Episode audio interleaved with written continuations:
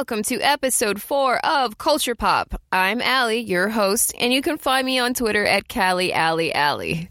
Allie. just kidding. It's just two alleys. Alley, alley. Uh, before I jump into Better Call Saul and The Leftovers, I wanted to talk about some of the new stuff that's coming to Netflix this month. Some shows or movies that I'm really excited about.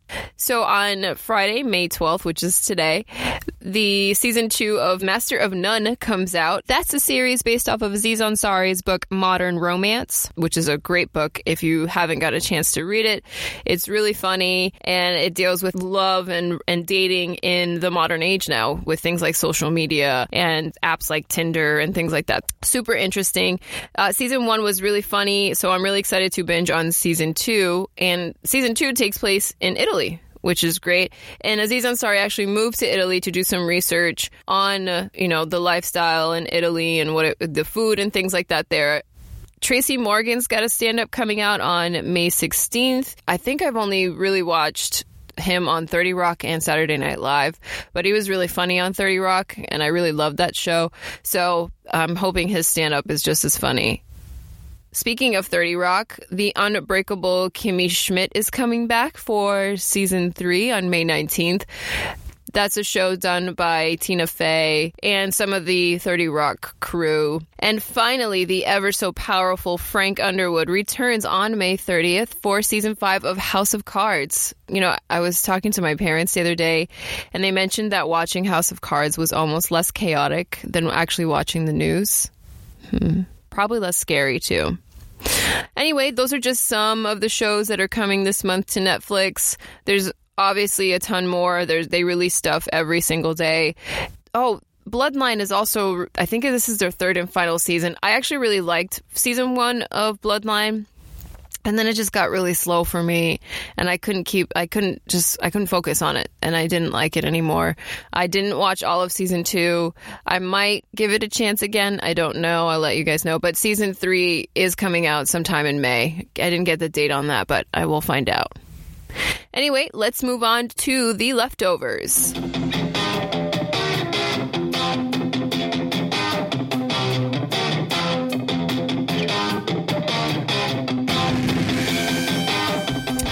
Okay, so episode four was titled G'day Melbourne. I don't have a really good Australian accent, so I won't do that for you. I won't I won't put you through that torture.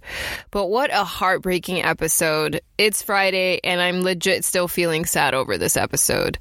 The episode's opening song was called This Love Is Over, and that's exactly what it was for Kevin and Nora. With just six days until the seven year anniversary, the end to their crazy, toxic, codependent relationship, just as Nora put it, came to a surprise for me. Only because I feel like they were both comfortable being emotionally distant with each other all the time. But it was like Kevin had to chase Nora to Australia and that Nora didn't even want him there. You know, remember the scene where they were going through the TSA and the agent even asked if they were together and then there was a bit of hesitation from both of them, but I think Kevin's hesitation was more for being from being unsure if Nora was going to answer the question and how she was going to answer the question. And Nora just did that eyebrow raise thing you do when you don't want to say anything. It was really awkward. Uh, then she went through global entry, didn't wait for Kevin. It was like he wasn't even there. It, it, she wasn't thinking about him. And then to drop some creepy ass line like, oh, I'll see you on the other side. What is your problem, Nora Durst? We obviously know whose side I'm on. I'm Team Theroux, Team Justin Theroux, I'm Team Kevin. But Carrie Coon is a great actress. I've been carried away this whole series. You see what I did there? I'm just Team Kevin. Anyway, I get it though. I get why she was being so weird. Nora had other things on her mind. She had other things on her body, like $20,000 cash. By law, you're not allowed to travel outside of the US with more than $10,000 cash. Okay, great, but why didn't you just communicate your plan to Kevin? Because he obviously would have helped her. She's just, she's lost her mind. Also, she borrowed Kevin's duct tape that he uses for his bag tricks. Was that Nora just trying to be funny? Maybe she's asking him to be as understanding as she was in regards to him bagging himself with the duct tape and stuff. I don't know. I can't be so hard on Nora. Maybe she just wasn't thinking about Kevin even being there with her. Even though he said he wanted to come and he was obviously there with her, she just couldn't tell him not to go with her. She couldn't just be like, no, I don't want you to come with me because it would look weird, and it would sound weird or whatever. But this trip was all about her and zero to do with Kevin she's so selfish. And I feel like she's been selfish this entire series, which is okay because Kevin was okay with it for a while up until the end when she was like, why didn't you stop me from giving away Lily? But why would you say that if you've been doing everything on your own this whole time, if you never even bothered to ask him how he felt about it?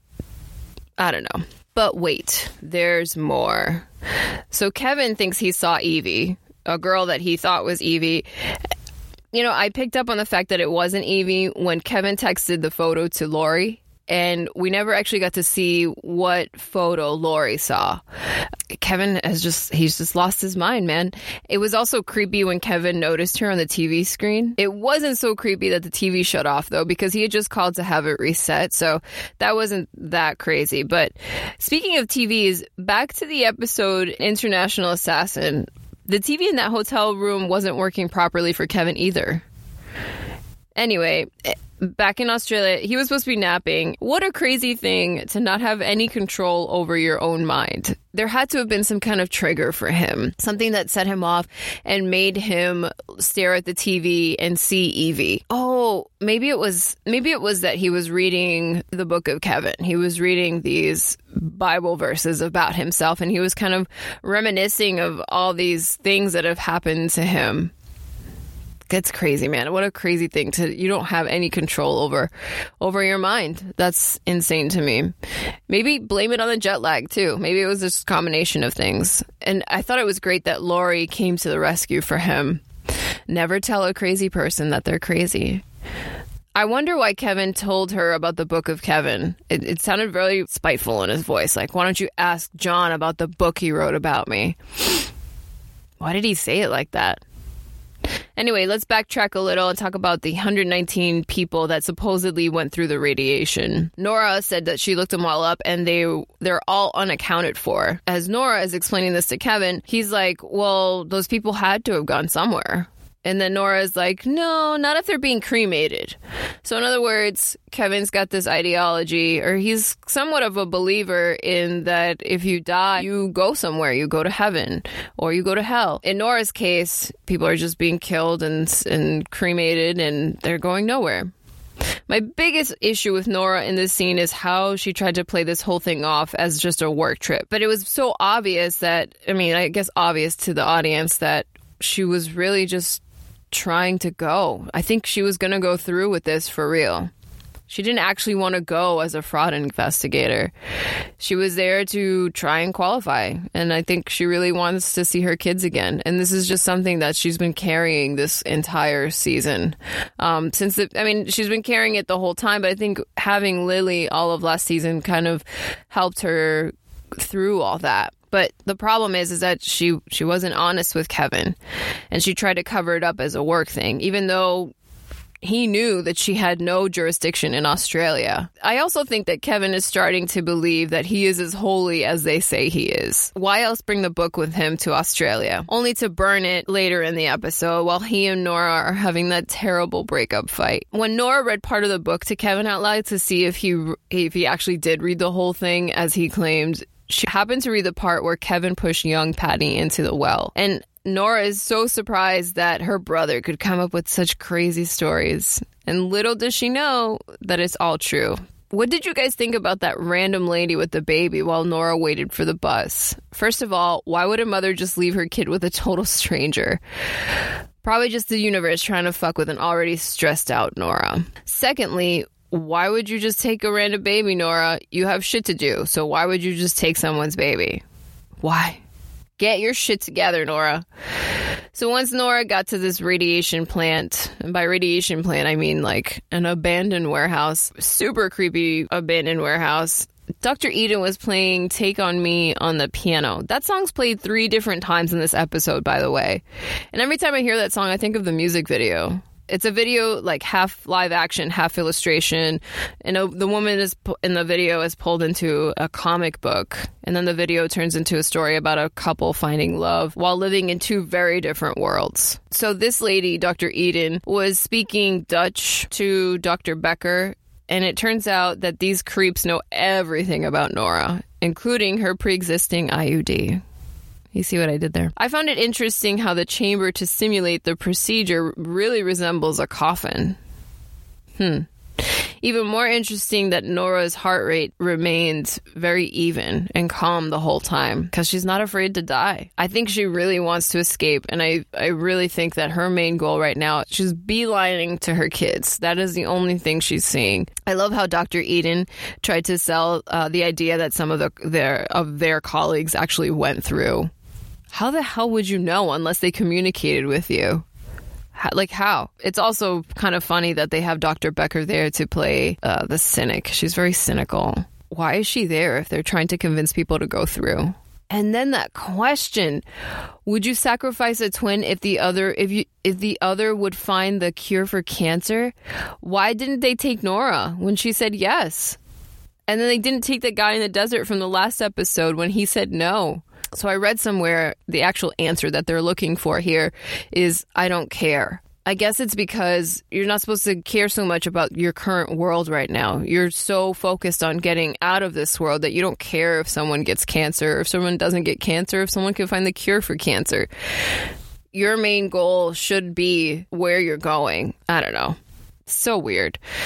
They could be right, they could be wrong. I don't know if that's the actual answer, but that's what I read. I also read, and this one I agree with a little more than the I don't care answer, is that this is some kind of sick joke and they don't ever take anybody and they're just they're bullshitting people. And i don't know what the point of this would be but maybe just to fuck with people's heads. I don't know. My favorite scene in this episode it was definitely the end. Shit really hit the fan between kevin and nora. Nora was already on edge and kevin just had to push her over it. When she got back from being rejected when he said that he started seeing dead people again Nora was already freaking out about her own shit and you know, as much as Nora tried to play it off as as a joke, she was really upset about the book of Kevin. I feel like they're both looking for answers, but they don't want to talk about anything. They don't communicate, and that's what it comes down to. This entire argument, and Kevin says it. It's like they use sex every time they're going to talk about something serious. They start boning they're not really communicating in a healthy way. I mean, that's a form of communication, but they're not talking about anything. They're not getting anything out. They don't know anything about each other's days or lives. And Kevin is so scared to talk about what happened with Nora because the last time he told her that he was seeing a dead person, she left him. And she didn't stick by him when he needed her the most. She left him at his most vulnerable state. I mean, how could she blame him for not telling her? I did think it was really insensitive of Kevin to tell Nora to get over losing her kids. Oh, and the opera song in the background was perfect. So the kicker uh, to the end of this episode was Kevin Jr. running into his dad, Kevin Sr., outside of the hotel. And I guess there was an explosion. I didn't hear or see an explosion. Um, all flights have been had been grounded, and there weren't any cabs at the hotel. I'm kind of nervous about Kevin Jr. Sr. taking um, Jr. back to Grace's house because I think they're going to drown him. And I don't know, I don't know how that's going to work out, but I'm not sure that it's a great idea that they're both together right now. Especially since Kevin Jr. is in that crazy emotional state where he doesn't know what's real and what's not anymore. I'm really sad that the show's almost ending, but I read somewhere that the creators are thinking of bringing back Lost. So I don't know. We'll see about that.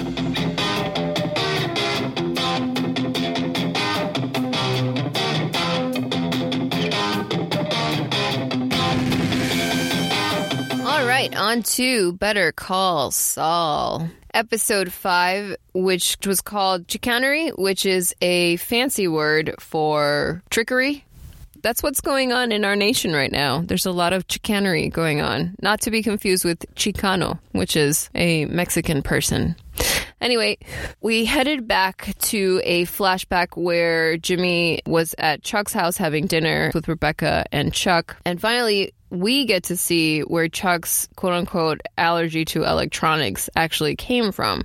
Uh, during that scene after dinner, Rebecca answered a phone call from one of her bandmates. And as she paced back and forth, we watched as Jimmy was like staring at Chuck, and Chuck was just cringing. He's just in a lot of pain from what it seemed like. I feel like it was pain, but I also, I kind of read it as uh, jealousy. Like he was mad gel of whoever he was talking, whoever Rebecca was talking to on the other line. Um, maybe his illness is a response to um, his divorce with Rebecca. And Rebecca didn't even know at this point that anything was wrong. So he had been hiding it from her for a long time, even after the divorce. I'm positive that Chuck's disease is almost entirely maybe triggered emotionally, triggered by stress or things like that, but I don't think that it's an actual physical disease that he actually feels electricity. Over on Kim's side, present day, there's a scene where Kim revealed to Mesa Verde, her clients, that Chuck has taken legal action against her partner Jimmy. I really think Kim is so brave. She's such an amazing, amazing character. She really could have easily not said anything and just wrote it out without letting her clients know. Since the allegations had nothing to do with Kim, and even though Mesa Verde's name is involved in the allegations, they're not really involved as a party. Uh, but she told them anyway, and she was even willing to help them find, you know, someone else to represent them if they didn't feel comfortable with her handling their case.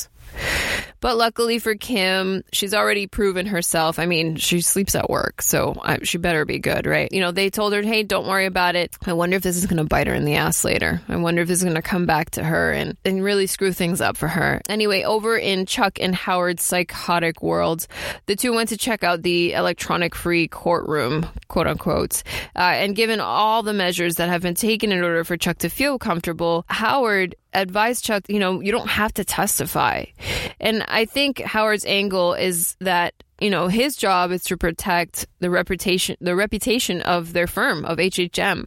Even though Jimmy altered legal documents, those documents were under Chuck's supervision while he was sick. So the blame is still kind of on Chuck here because he wasn't I mean, why weren't those documents put in a secure place? Why, you know, your brother obviously Jimmy had access to your house and access to these files. So, you know, they weren't uber protected the way that he thought they were. So it's not all Jimmy's fault, even though Jimmy took it a step further and did some bad things. But Chuck is stubborn. He's not worried about the firm's reputation. He could care less. He's more concerned with making sure that his brother, Jimmy, never practices law again. Because Chuck sucks as a brother and as a person. Let justice be done though the heavens fall. Who talks like that? There was a great montage of Kim and Jimmy getting ready together right before the beginning of the much anticipated court scene. I enjoyed watching them work as a team again. Um, the point of Kim's opening statement was to illustrate the already damaged relationship between Chuck and Jimmy. Then the prosecution's first witness was Howard, and Kim Wexler nailed it here. She went over Howard's relationship to Jimmy, and you could tell that Howard really doesn't have anything against Jimmy.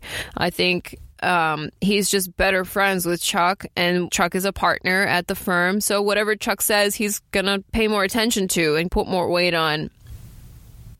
And then she asked Howard why Jimmy wasn't hired at the firm. After Howard clearly stated that he thought highly of Jimmy and, and Jimmy's work ethic, um, but Howard's excuse was that the firm wanted to avoid nepotism. Funny. The firm is called Hamlin Hamlin McGill, which Kim quickly pointed out. And the other Hamlin is actually Howard's father. So avoiding nepotism, my ass. Chuck was the partner who was most concerned with nepotism. So Chuck is always putting a block on Jimmy. Because Chuck is a shitty brother and an even shittier person.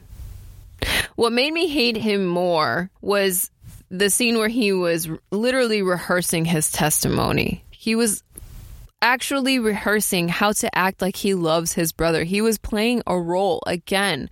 How do you do that to family, man? Oh, and they played the tape recording of Jimmy and Chuck. I really felt for Kim here because her face while that tape played really made me cringe. This is just such a mess for everybody. So when Chuck arrived to the court, a man purposely bumped into Chuck. That man, you might remember from Breaking Bad. His name is Huell, and he is awesome. Uh, I'm hoping he's going to be back for a while, but obviously because he works with Saul at some point, and I, I'm guessing this is the beginning of their relationship. But he bumped into Chuck, and he snuck a battery into Chuck's front pocket so Chuck was saying that he has this ele- this allergy to electricity, but he didn't feel his sensitivity to electricity then when that battery was in his pocket. He didn't feel it the entire time. You want to know why? Because Chuck is insane. It sucks that Jimmy had to be the one to embarrass his brother like that, but they're playing very dirty games with each other. And in the end, no one's going to end up winning. Well, maybe Jimmy, but I'm curious to find out what happens to Chuck, especially after this final scene where Chuck has a total meltdown. It was both amazing and cringeworthy all at the same time. I kept telling him through the screen, calm down, Chuck. Jesus, you're looking terrible right now. But he just, he reached his boiling point. And in front of his ex wife, too, man, that was nuts. Jimmy flew Rebecca in to throw throw him off, to throw Chuck off, and it worked. So I don't know how Chuck's going to come out of this. He's just his final moment within that courtroom just proved to everyone how deeply jealous of Jimmy Chuck has always been. And it's so sad that he's never been able to work those things out with his brother or get over it. He's just going to keep on trying to follow Jimmy in this downward spiral. But now that he's had this mental breakdown in front of everyone, it's been documented. People have seen it. People are going to read about it. Everyone around him is going to tell him to slow down. So, in the previews for next week's episode, someone says Saul Goodman at the end of the preview. So, I'm wondering if Jimmy has to pull some more chicanery to help him in this case so that he doesn't lose his license to practice law. I don't know. I'm hoping we get more of Mike next week. I'd like to see more Mike, more Gus. My dad complained to me that Mike's story is a little too slow for him and he didn't like it, but I enjoy it. I think the slow burn of the show is it's a fun ride. Can't wait for next week.